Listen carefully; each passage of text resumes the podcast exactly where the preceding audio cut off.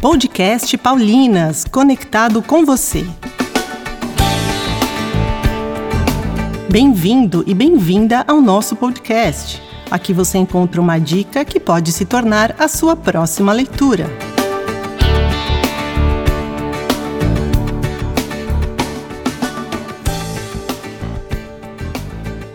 Bate-papo de hoje é com o autor Antônio Boing, que tem um extenso currículo na área da educação e da ciência da religião.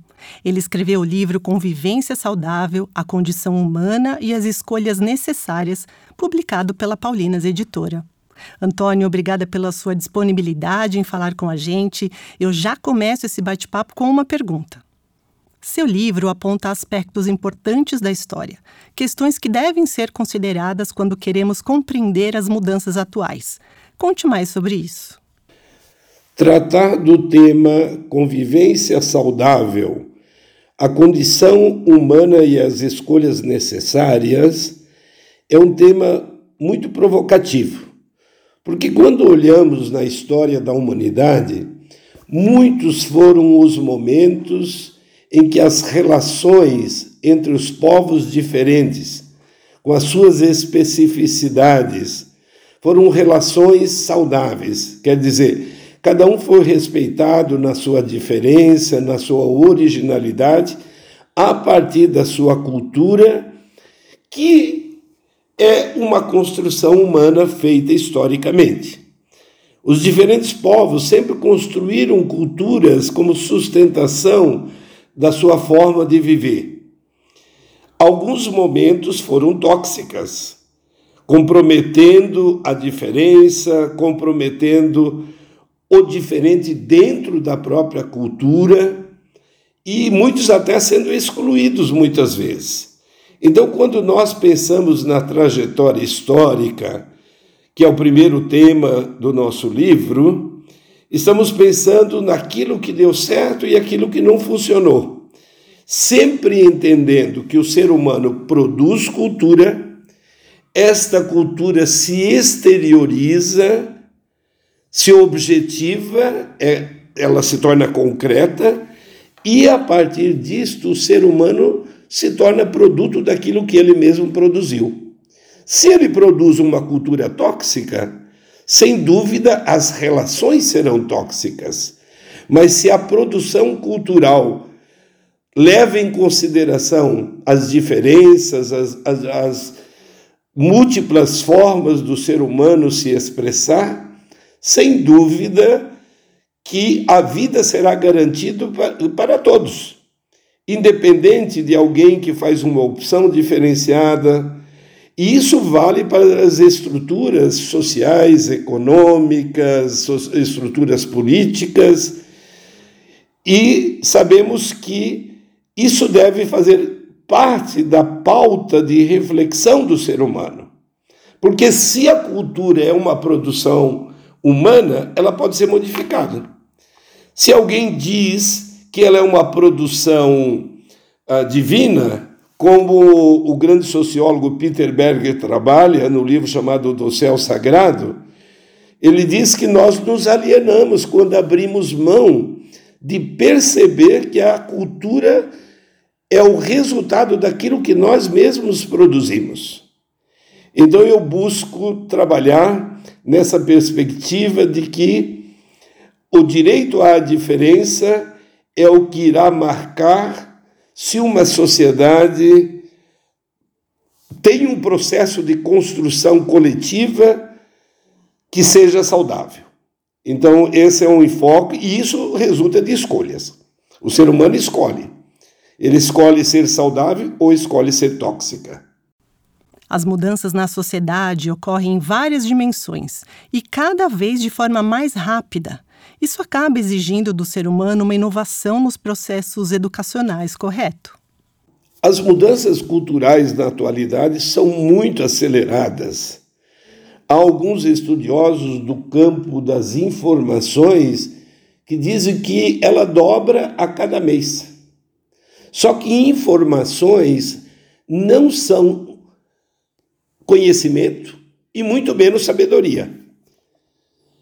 A informação ela chega e ela vai, mas o número é tão acelerado que às vezes tira o foco do ser humano. E ele acaba ficando em questões secundárias e às vezes perde o essencial. Então, nessas mudanças aceleradas que ocorrem na sociedade, a curto prazo, como o sociólogo uh, Richard Sennett trabalha no livro A Corrosão do Caráter, essas mudanças a curto prazo não dá tempo do ser humano assimilar. O ser humano assimila mudanças, mas precisam ser de longo prazo. E quando são a curto prazo, mesmo que a mudança é importante, mas se ela é, é muito rápida, ela inviabiliza a construção da identidade, como também ela compromete a identidade de quem já construiu.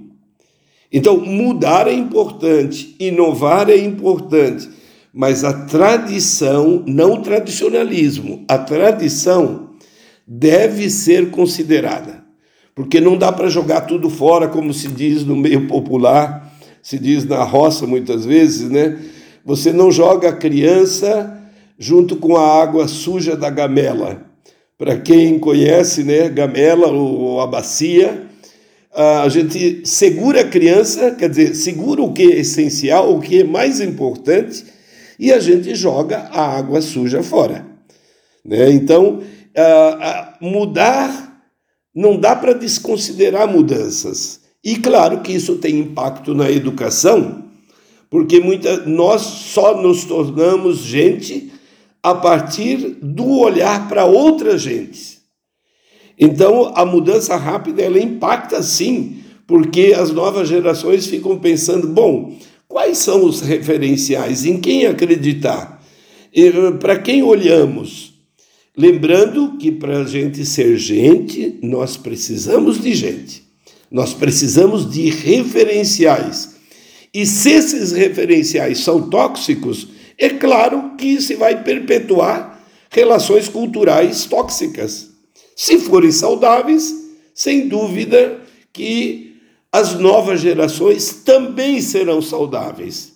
E a, a educação é o campo especial para socialização, para convivência, porque não tem como conviver só no, no, no, espaço privado, fechado, por mais importante que seja a família, ela não é suficiente para as relações. A criança tem que abrir-se. E aí é que entra a educação. Entra o papel da escola, entra o papel das organizações, entra o papel dos amigos, eventualmente de quem participa da igreja. É o espaço onde as novas gerações têm novos referenciais de quem adotarem saberes para construir a sua identidade, que se dá num processo sempre de adoção, experimentação e criação. O tempo maior é de experimentação ou experienciação daquilo que nós adotamos dos outros. E a nossa criação é muito pouco diante daquilo que nós experimentamos das nossas fontes referenciais. Então, só lembrando, mudar é importante, mas no ritmo que as culturas possam ir assimilando e que mantenha sempre aquilo que é o essencial. Agora conte para gente como o livro foi estruturado. A estruturação do livro se dá em 11 capítulos. E o tema proposto pelo livro que batiza o livro que dá o nome Convivência Saudável, tem uma inspiração em William Reich. William Reich era descendente de judeu não praticante e também não aderiu ao cristianismo, mas escreveu várias obras importantes. Análise do caráter, o Zé Ninguém, Escuta Zé Ninguém, e um livro bem instigante que é O Assassinato de Cristo. Neste livro, William Reich diz, ele como neurologista, ah, como psiquiatra, não aderindo ao cristianismo, ele analisa Jesus na perspectiva da saúde. E diz que Jesus foi tão saudável, tão saudável, tão saudável, que a sociedade patológica do seu tempo não suportou a sua saúde. Por isso o assassinaram. Então, o título do livro tem essa inspiração de que nós devemos nos educar não para sermos normais, mas para sermos saudáveis. Né? Porque se a normalidade é patológica, não se deve educar para alguém ser patológico, quer dizer, normal. Hoje se fala muito, não, é normal as crianças de 10 anos com depressão. Claro, pode ser normal, mas isso não é saudável. Né? Ah, é normal aquela família todos morrerem de câncer, ou a outra família se suicidarem, que é mais grave, né? Ou a outra família ah, morre de infarto. O que nos leva a ter um fim muito parecido é o jeito de ser. Quem trabalha muito bem isso é Frederico Navarro, né, dizendo, quer dizer, o que nos leva a ter um tipo de patologia é o nosso comportamento. Então, quanto mais saudável, mais perpetuamos, perpetuamos uh, em parte, né? ou uh, criamos uma longevidade maior. Né? Então, o, o, o texto, uh, em 11 capítulos, ele segue mais ou menos a metodologia do ver, julgar e agir os primeiros capítulos mais olhar um pouco a realidade humana. Então eu coloquei sempre o verbo no infinitivo de cada capítulo. Os três primeiros, aprender da trajetória histórica, decodificar a realidade e reavivar a memória. E assimilar referenciais. Então são os quatro primeiros capítulos né, importantes, dando uma olhada para aquilo que está na realidade.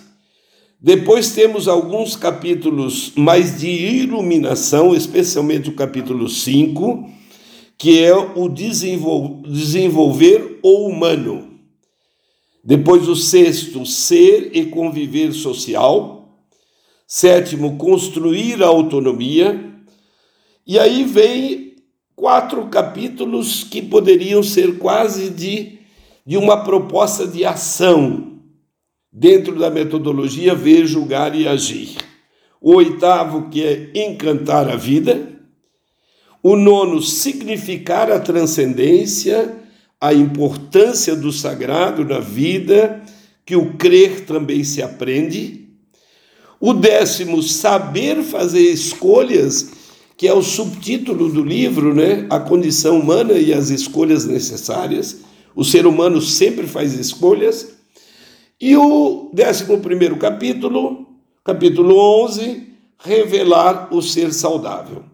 É o que fecha ah, o livro, trabalhando especificamente a integralidade do ser humano, o corpo físico, social, relacional o psicológico afetivo, o intelecto racional, o espiritual interior e o amor e fé. Então, essa é a trajetória do livro, e aí ainda algumas palavras finais de motivação para que nós tenhamos a coragem de construir culturas saudáveis, né? que nós somos capazes de modificá-las para que sejam melhores, por isso usei o verbo no infinitivo, né, porque ele é dinâmico. Né, a capacidade que nós temos de intervir na história para que ela abra espaço de cuidado da casa comum, como muitos defendem, né, nossa casa comum, para que ela seja habitada por todos. O foco do livro é a convivência saudável, mas a obra apresenta tantos outros temas, não é mesmo? Claro que o foco central do livro, como já mencionamos, é a convivência saudável. Mas ele aborda temas muito importantes em relação ao desenvolvimento humano. Porque para que ocorra o desenvolvimento humano, as relações também precisam ser saudáveis. Isso desde a gestação, quando a relação é mais fusional. O corpo da mãe se funde com o ser que está sendo gestado. Com o nascimento, há uma separação biológica, mas do ponto de vista psicológico, há uma relação simbiótica. O corpo está separado, mas psicologicamente ainda não ocorre uma diferenciação. Como que a criança vai atingir isso? Olhando para a mãe e olhando para ela. Muitos estudos mostram isso que a criança ao olhar para o rosto da mãe, depois ela olha para ela. Na pontinha do nariz está olhando para si. E é esse processo que leva a uma diferenciação. Depois há uma passagem, então, para o nível da família, aonde tem novos referenciais, onde entra em cena o pai, os irmãos, os primos, os avós. Depois vem uma outra ampliação quando passa para a escola, tem novos referenciais ou vai para um grupo de catequese, ou vai participar de alguma igreja, tem um grupo de amigos, os pais, os pais dos amigos, são todos novos referenciais, até chegar no campo social. Então, essa é o lugar por, por excelência onde se dá convivência. Então, eu trabalho muito isso, né, o desenvolvimento humano, para mostrar que é necessária a autonomia, que é um tema precioso também do livro, né? O que, que significa ter autonomia? Ser coparticipante da gestação das regras e na vivência das regras. E outro ponto importante que é, são as escolhas. Um grande filósofo, o, o Sartre, Jean-Paul Sartre, dizia que a vida é isso, se equilibrar entre escolhas e consequências. Então, toda escolha tem consequência. Seja uma escolha positiva, terá boas consequências, ou uma escolha negativa, que comprometerá a vida, deixando ela mais tóxica. Então, o tema da, da, das escolhas aparece muito no livro.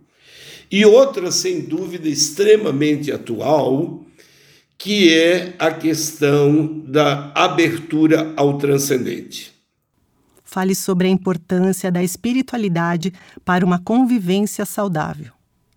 O livro se pauta na ideia de que para formar o ser saudável é necessário trabalhar a excelência racional, a excelência afetiva e a, excelência espiritual.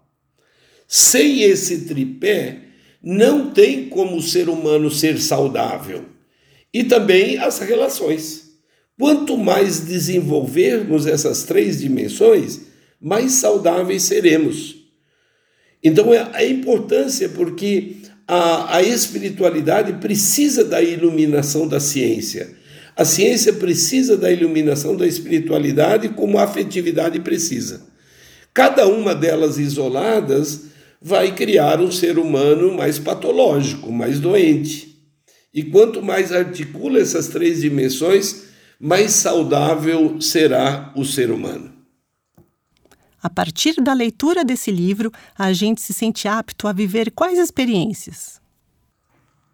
O livro nos possibilita uma abertura a diferentes experiências. Quando pensamos na lógica que eu já pontuei de construir um ser saudável e não normal, nós vemos quando trabalhamos as diferentes dimensões, como eu acabei de mencionar, abre perspectivas para que o ser humano possa conviver como um ser social. Hoje há alguns movimentos na sociedade que querem privatizar o ser humano ou até espaços educacionais que privatizam o ser humano. Todo espaço educacional deve ter uma função social. Então o livro nos possibilita abrir a isso, a atuar na sociedade. Não atuar no privado, ficando em casa, voltado sobre si mesmo, como o Henrique Dúcio já há muitos anos dizia, quando olhamos a sociedade, se divide em três categorias. Alguns partem para a violência, porque pensam que é a forma de se impor ou impor suas concepções. A grande maioria volta para casa e alguns fazem a política do possível.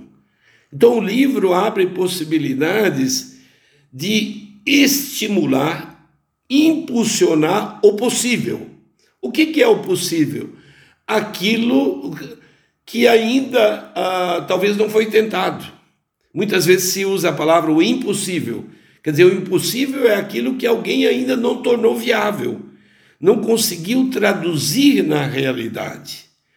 E aí, então, o ser saudável, ou ao menos menos tóxico, consequentemente, teremos uma sociedade menos tóxica, teremos a dimensão afetiva, superando uma pobreza que muitas vezes é, nós temos uma miséria afetiva, como o Reich chamava, uma peça emocional, ou também uma certa preguiça intelectual, como Joaquim Severino da USP aponta.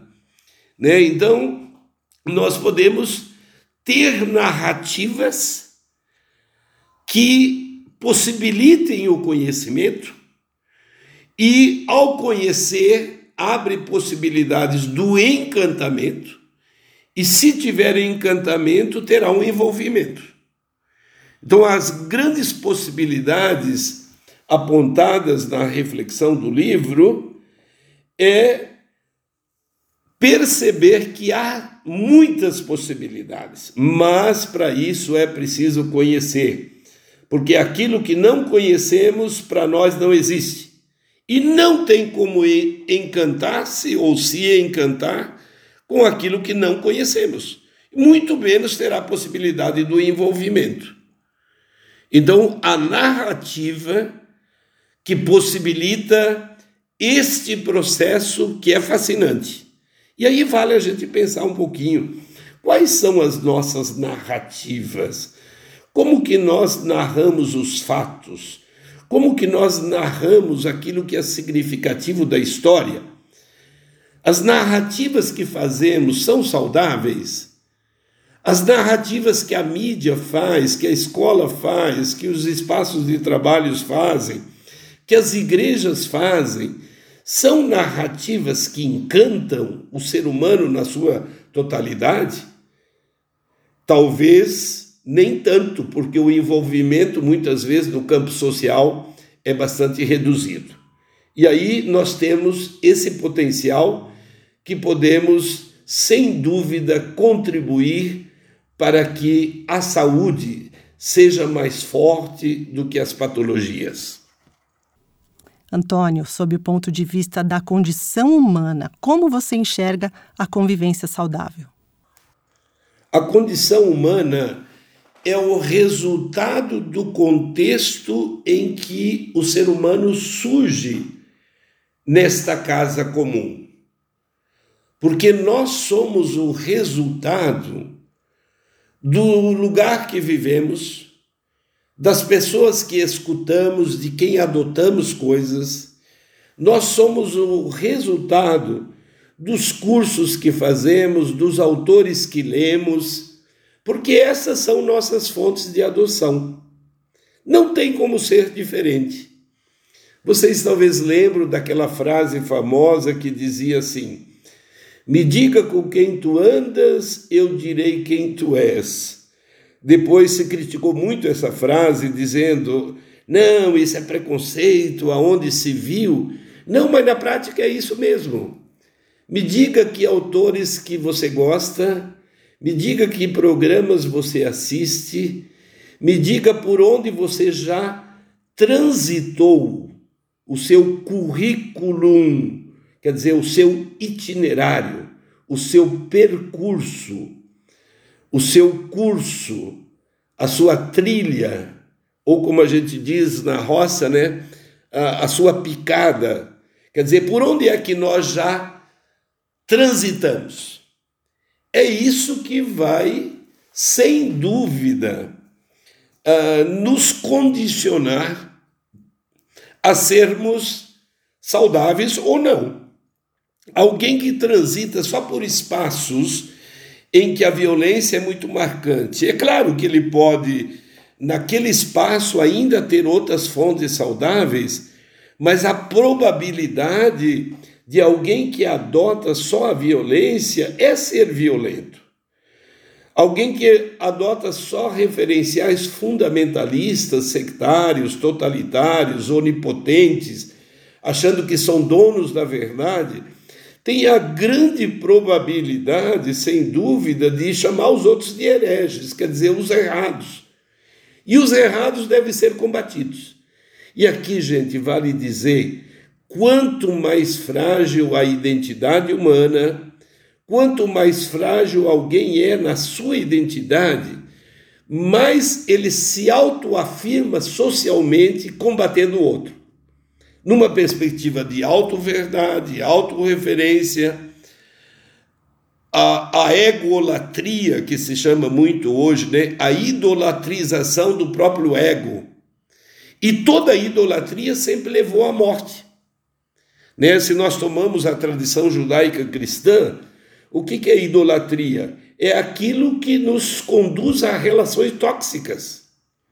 Então, quando eu trabalho a dimensão da transcendência, é para que a gente tenha uma relação com o sagrado, uma relação saudável, não uma relação tóxica. Então, a, as perspectivas que se abrem para a condição humana são inúmeras. É muito importante perceber, como eu já mencionei, que nós podemos mudar as condições humanas. Não existe nada que não possa ser mudado. Mas quando isso é envolto, quando a cultura, quando a produção humana é envolto numa auréola sagrada, idolatrizada, se torna muito difícil a mudança. Por isso, nós temos que chamar a responsabilidade para a condição humana. E quanto mais chamamos a responsabilidade para a condição humana, mais nos potencializamos para mudar aquilo que nós mesmos construímos. Como dizia Peter Berger, que eu já mencionei, nós somos produtos de aquilo que nós mesmos produzimos. Se nós produzimos, concepções tóxicas, doentias, patológicas, excludentes, podemos modificar em estruturas que incluem, que abrem espaço para uma convivência efetiva aonde caibam todos da sua diferença.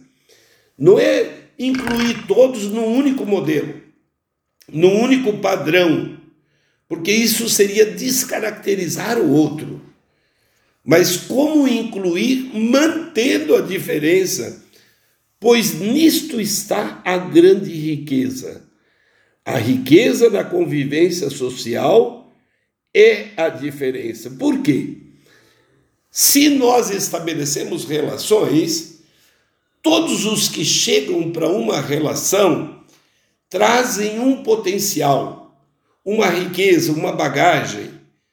E se efetivamente houver encontro, todos os envolvidos no processo do encontro voltarão enriquecidos para o seu cotidiano.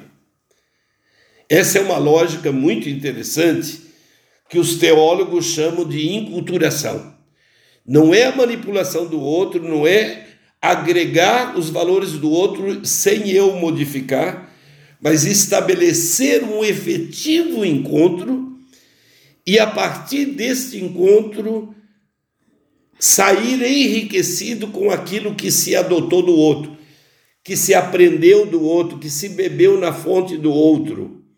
Então, isso é estabelecer, sem dúvida, uma relação social saudável e como você espera impactar os leitores com essa obra.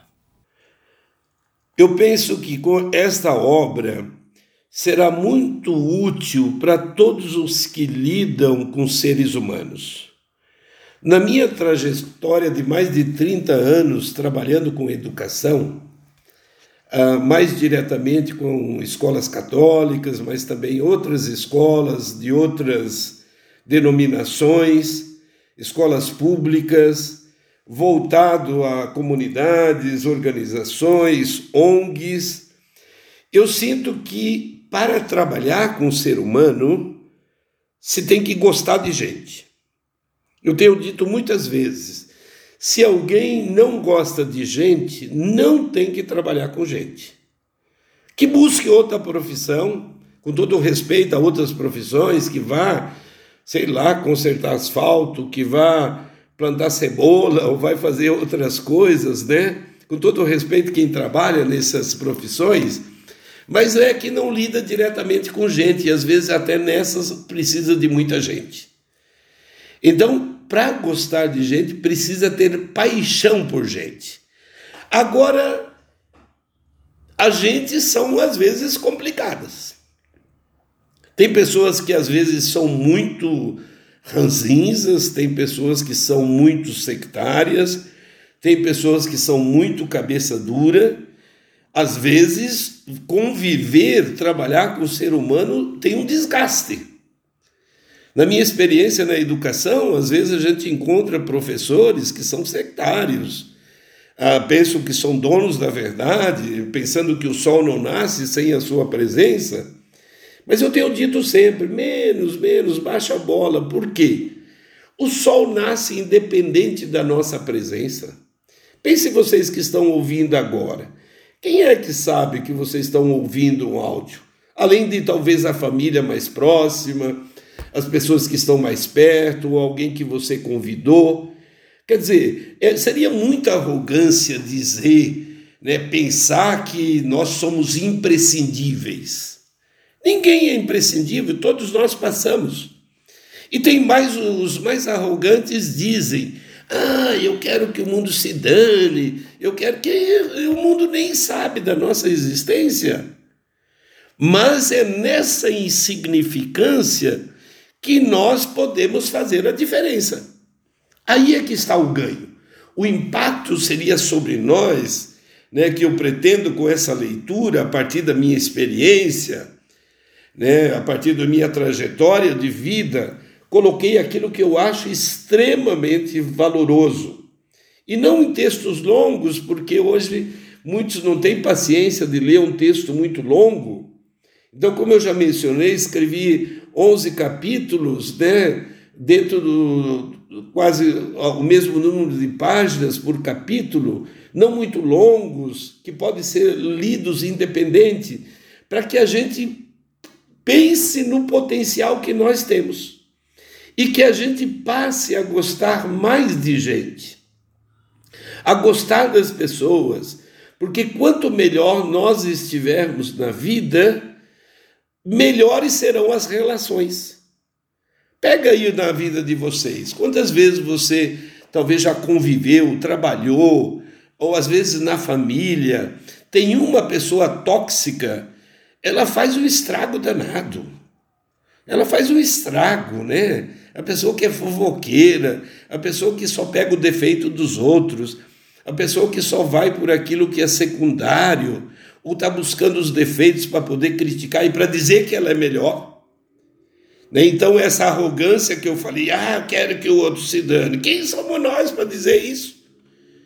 É importante a gente perceber, não sei se todos vocês são uh, uh, ligados a, a, a, uma experiência espiritual, mas é muito importante. Né? Se a gente pega no, no âmbito espiritual, a vida é um dom de Deus e só a Ele pertence como o tempo pertence a Deus. Por isso nós não podemos roubar o tempo do outro. Não podemos roubar o tempo do outro, porque o tempo pertence a Deus. Então, falas negativas, tóxicas, nós estamos roubando aquilo que o outro tem de essencial, que é um dom de Deus. E também não podemos roubar as informações dos outros. Por quê? Se a gente passa uma informação, como diz a tradição judaica, ah, a gente uh, contribui para que o outro caia no buraco, que o cego caia no buraco. Quando nós passamos informações corretas, a gente previne o outro e ajuda o outro a não cair no buraco. E nós também, quando temos as informações corretas, nós não caímos no buraco. E outra, gente, não podemos roubar as expectativas dos outros. Criar falsas expectativas, né? Muitas vezes isso vai ser danoso. Você cria uma falsa expectativa, promete o que não pode cumprir, né? seja isso no nível de família, seja no nível profissional. A gente vê muitas vezes no âmbito social as pessoas prometendo um monte de coisa que elas não podem cumprir, prometendo até a felicidade, né? a realização, mas às vezes a pessoa não dá conta dela mesma. E a última, roubar o prestígio. Parece a palavra forte, né? Roubar, mas é isso mesmo. Né? Muitas vezes a gente rouba o prestígio do outro quando se cria uma calúnia em relação ao outro. Então, a minha expectativa em relação a, a esse livro é que, que após a leitura a gente possa seguir refletindo e sinta o potencial que cada um de nós temos, mesmo com nossos defeitos. Como eu mencionei, a gente encontra pessoas complicadas, às vezes nós somos complicados. Porque cada um de nós temos nossos limites, nossos problemas, e a gente encontra com o outro com esses problemas. Né? A gente não encontra com o outro só com a nossa parte boa. A gente encontra com tudo aquilo que nós somos de bom e aquilo que nós temos que não é bom, que é negativo, né? mas que uma vez que a gente se propõe melhorar, sem dúvida a gente supera as relações tóxicas tão presentes na atualidade e que precisam ser superadas para que as relações saudáveis se revelem, se expressem e a gente possa ser mais feliz também nesse mundo. Antônio, muito obrigada por sua participação no Paulinas Podcast. Até um próximo encontro. Ainda algumas considerações finais. Quando nós olhamos o ser humano, percebemos que enquanto há vida, há possibilidades. Não tem problema que não possa problema que não possa ser resolvido. Mas para isso nós precisamos descobrir o valor do ainda. O ainda nos abre possibilidade. Eu não sou saudável ainda. As relações que eu tenho não são, não são favoráveis à vida ainda. Eu não conquistei aquilo que gostaria ainda. A minha família não tem aquilo que eu sonho ainda. O poder do ainda é extremamente motivador. Porque senão a gente põe um ponto final. Joga uma pá de cal, como se diz, em cima dos problemas e não, não vai buscar saída. Então, volto a dizer: enquanto há vida, sempre há saída. Mas para isso, gente, é fundamental nós superarmos o que muitas vezes se diz do cabeça miúda, cabeça estreita. O que é cabeça miúda, cabeça pequena? A, a, a tradição judaica fala muito do restolho. O que é o restolho? Restolho é aquilo que não serve, é, é queimado, é, é, o fruto desprezado, porque ele ele ele está com, comprometido. Ninguém pega semente de restolho para plantar. Pega aí, quando se pega fazer uma plantação, ah, você vai escolher a melhor semente. Isso de, em todas as áreas. Ninguém pega uma semente daquilo que é insignificante. Então nós podemos ser sementes de vida se nós realmente ah, construirmos relações que superem a cabeça miúda, a cabeça estreita, a cabeça pequena. O, os profetas diziam: o restolho será queimado como palha e não sobrará nada. Quer dizer, nossa vida será testada pelo fogo, pelas contradições, pelo conflito, pelas pessoas que pensam diferente da gente. Mas como nós não deveríamos nos impor aos outros, nós também não devemos deixar que o outro se imponha a gente, porque senão também nós nos aniquilamos. Não deixar que a, cabeça miúda nos manipule. E às vezes essa cabeça miúda são a própria mídia. A mídia não fala para a inteligência humana, ela fala só para o emocional. Quer dizer, tem solução para tudo, não fala para a razão.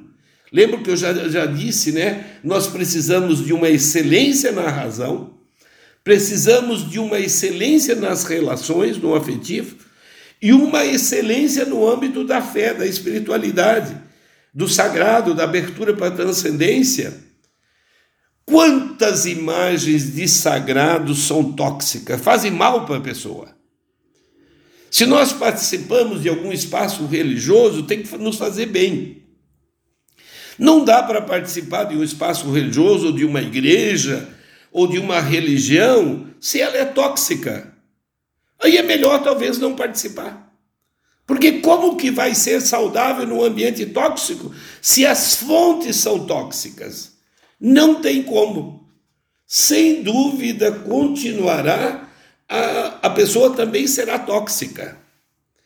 Então volto pela terceira vez a dizer: enquanto a vida há possibilidades. Veja o que diz um grande rabino Iuda quando ele diz o seguinte: quando está tratando do tema da dádiva, que a vida é graça, que ela é dom de Deus, né? e, e, e é Deus que dá gratuitamente e quer preservar essa vida. Uh, não é um Deus tóxico, mas um Deus que prima pelo valor da vida na sua diferença e diz a todos: levanta-te e anda, caminhe, tem saída, vai. Até para o leproso, que é o último dos últimos no tempo de Jesus, ah, ele diz para ele: vai lá, apresenta-te ao sacerdote, você tem direitos. E quando ele entra na cidade, a cidade tóxica, ah, ah, logo reagem, queriam eliminar e decretam a morte de Jesus só porque ele falou para o leproso que ele tinha direito.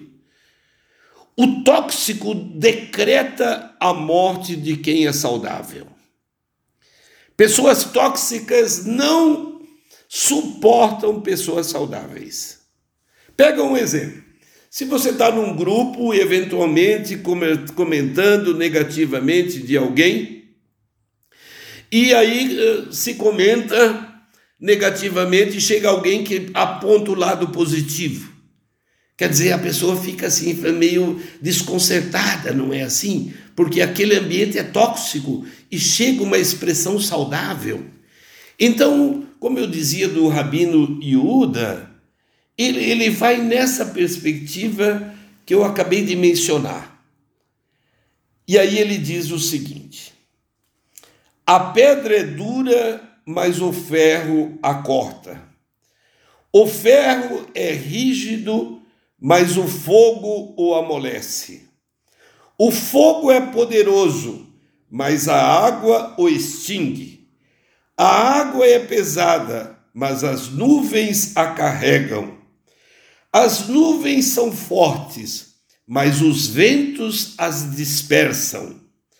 O vento é forte, mas o corpo a ele resiste. O corpo é forte, mas o medo o arrebenta. O medo é forte, mas o vinho o espanta. O vinho é forte, mas o sono o conquista. A morte é mais poderosa que qualquer um destes, porém, o tzedakah redime até a morte.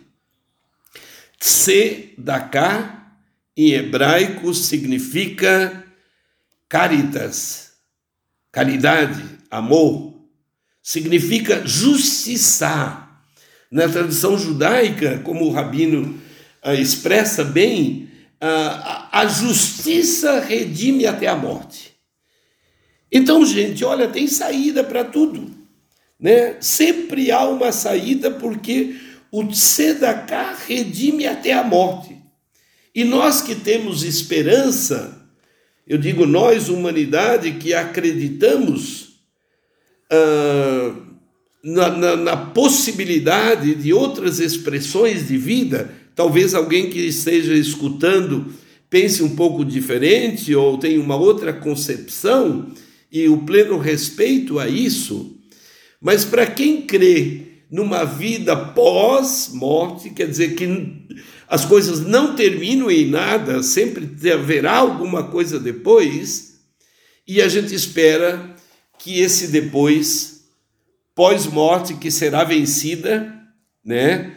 Como o próprio Jesus venceu a morte e depois orientou seus seguidores e orienta cada um de nós hoje para dizer: olha, gente, ah, eu vim para que todos tenham vida e tenham em abundância, mas tenha a cabeça arejada, cabeça purificada. Não controle Deus, não, não enquadre Deus, não enquadre as pessoas no seu, no seu mundinho. Deus não cabe nas igrejas, as igrejas são muito pequenas. Deus não cabe na nossa cabeça. Ah, ah, ah, senão nós seríamos mais poderosos do que ele, se é que nós conseguíssemos enquadrá-lo. Um grande teólogo, Leonardo Boff, diz: olha, a, a pessoa que define Deus, esse Deus não deve ser grande coisa, deve ser uma micharia. Quer dizer, deve ser uma coisa pequena, porque nós somos pequenos. Mas não para baixar nosso autoestima, para dizer, ah, então a vida não tem jeito, a, a, culpa. A culpa não muda nada, gente. A culpa não muda nada. O que muda é responsabilidade. Não tem outro jeito de mudar a não ser assumindo a responsabilidade. Responsabilidade quando erramos, responsabilidade quando fazemos bem e acertamos.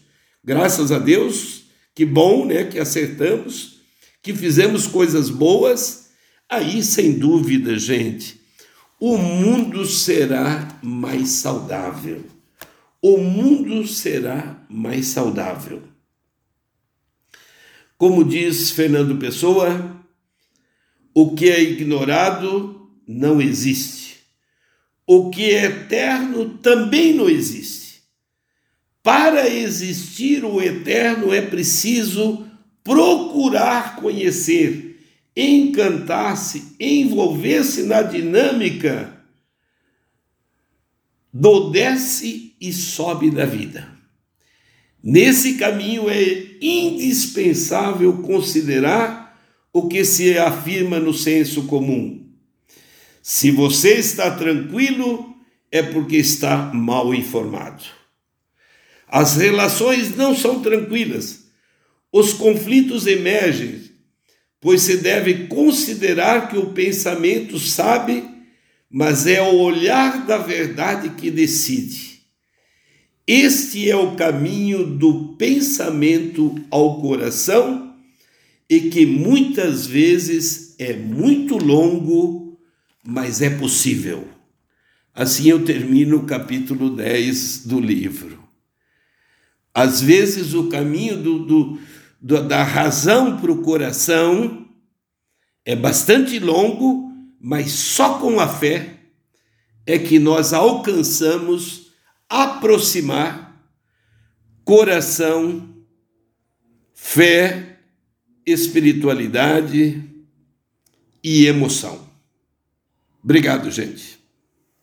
E para você que nos ouve, Convivência Saudável, a Condição Humana e as Escolhas Necessárias, escrito pelo autor Antônio Boing, é uma ótima dica de leitura.